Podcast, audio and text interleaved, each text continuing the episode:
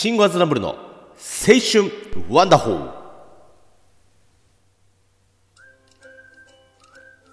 毎度どうもはい、えー、シンガーズナブルでございます。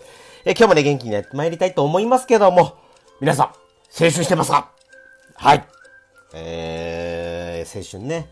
もう2月ですけど、今日暖かかったな。うん、なんか春は青春な感じでね。えー、いいですよね。だんだん春に近づいてるなと思いつつも、えー、今回はですね、えー、なんと、うちのね、小学校5年生の長女、娘ちゃんがね、最近よく喋ってくれるんですよ。これね、前まではね、まあ割とね、部屋にこもり気味だったんですけど、けどもね、うんとね、去年の夏えー、一昨年の夏か、うん、からね、猫ちゃん飼い始めてね、その猫ちゃん飼ってから随分機嫌、機嫌がいいっていうかね、あの、コミュニケーション取ってくれるようになってね、まあまあまあ、喜んでる感じでございますけども、そんな娘ちゃんがね、ちょっとね、小5で赤川次郎にハマるとか、なんかね、暗い音楽とかなんか割と好きだったり、なんか世界観大事にするようなね、ちょっと思考が他の小5の、周りのね、ことは違うなーなんて思ってたんですよ。うん、まあ個性があっていいじゃねえのなんて思ってたんですけど、でね、先日、まあその娘ちゃんがね、ご飯中にね、ちょっとおすすめの漫画があるから読んでほしいんだけど、みたいな。ええいいじゃないっていうね。まあ、嬉しいじゃないですか、娘ちゃんからそんな言われたらさ。うん。で割とね、まあ音楽とかね、えー、まあいろいろおすすめしてくれるんですけども、今回はね、ジャンププラス、なんかほら、少年ジャンプの、うん、アプリ、えー、で、まあ、無料で読めるんだと。うん、で、まあ、ぶっちゃけ、ちょっとでも47にもなるとさ、少年漫画とか、ちょっとね、えー、読みにくくなってるかなっていう感じ？えっ、ー、とね、うん、まあ、初め思ったんですよ。うん、まあ、ぶ、あの、なんつうの、うん、少年ジャンプはね、まあまあ、当然読んでましたよ。うん、私も小学校の頃ね。うん。でね、えー、俺がね、小学校の頃はさ、えっ、とね、ブラックエンジェルズとかね、北斗の剣あったね。うん。で、筋肉マンもこう、割と後期の方かな。男塾とかさ、えー、あとなんだっけ。えー、まあ、ジョジョが、あ中学あった辺で始まったりとか、まあ、ドラゴンボールも後半、ちょっとハードボイルドみたいな感じでね、そんなにね、今みたいな、ザ少年漫画っていうよりも、割とこう、ほら、北斗の剣なんかほらね、血がブヒャーン、ドシャーななるでしょ？絵も渋いしさ。だからね、割とその、なんつうの？大人向けな漫画が多かったんですよね。だからね、そういうのに慣れてたからさ、ちょっとこう最近のザ少年漫画っていうのはね、ちょっとあんまりこう敬遠してたんですよね。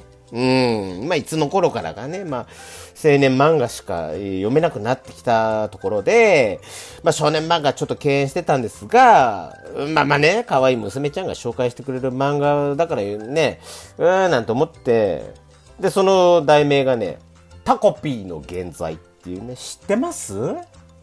変な、またなんか変なギャグ漫画かななんて思ったでしょ？うん。でね、えー、事前情報ゼロでね、まあ、早速読みましたよ。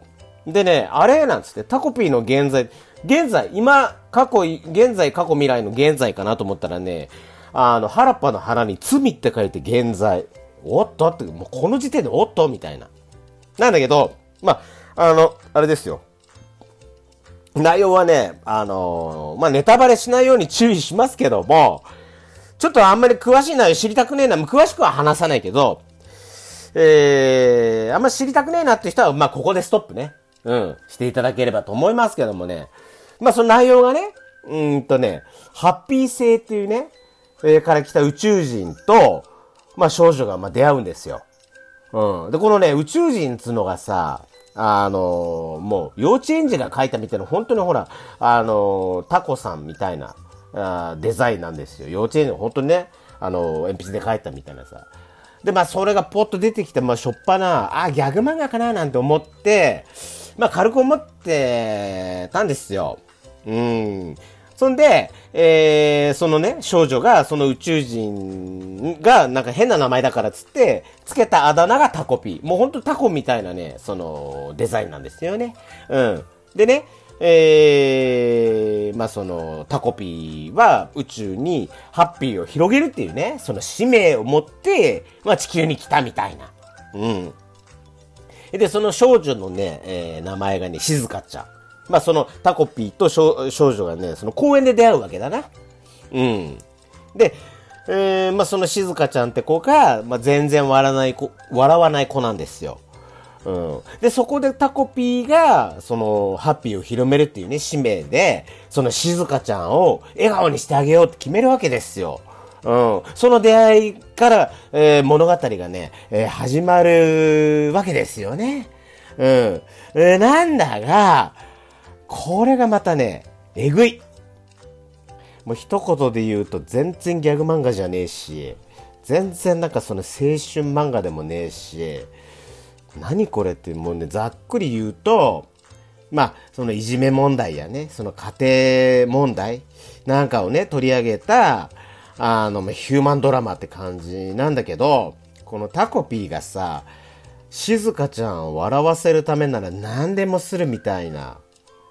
うん。で、そこからいろいろこじれちゃうっていうね。まあ、感じ。まあ、その、ね、ほんとね、その限度がねえっていうかさ、うーん。で、まあね、まだね、10話しかないんですよね。うん。あの、10話までしか配信されてないの。うん。でね、まあ俺ジャンプラスとかあんま読まないからよくわかんないんだけど、毎週これあれなんかな。うん。で、その10話の中でね、展開がものすごいスピードでね、進んでいくわけですよ。ほんと、えー、みたいな。うん。まあ、あの、俺ね、こういうちょっとレビューとかね、下手くそでごめんなさいね。うん。ただね、これほんとね、少年漫画かこれっていう思うほどのね、まあ、好きか嫌いかで言うと、めっちゃ好き。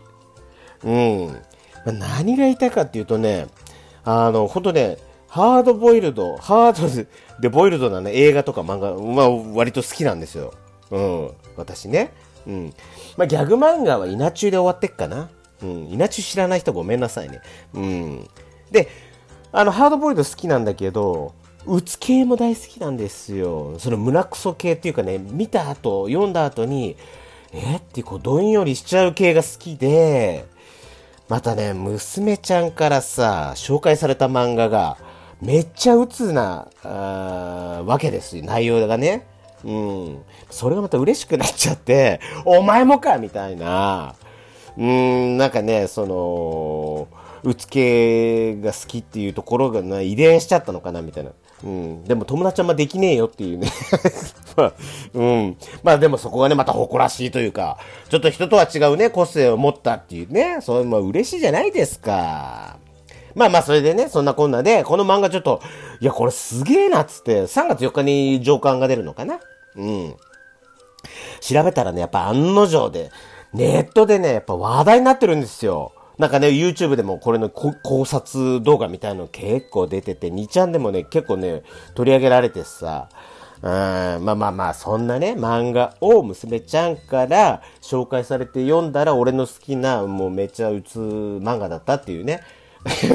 うん、そんな話だったんだけど、皆さんもね、ちょっとぜひね、無料なんでね、まあ、えっ、ー、と、暇があればね、読んでいただければなと思って思いまして、うん、今日はね、そんな娘と親父のね、うん、あのー、ね、話だったんですけどね。まあ、あのー、前回紹介したの、クソお父さん。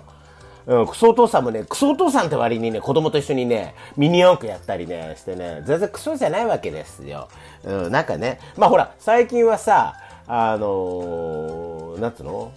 子供、小学校の時に、えっ、ー、と、ファミコン世代だった人が、こう、俺みたいにさ、大人になってね、子供と一緒にゲームするなんてさ、まあ理解が、あのね、ある、こう、親が増えてきて、まあちょうどいいんじゃねえかな、なんてね、えー、思ってる次第でございます。まあこんな感じでね、えーとね、皆さんにもね、こう、おすすめのうつ映画とかうつ漫画あったらね、教えてくださいよ。ぜひ。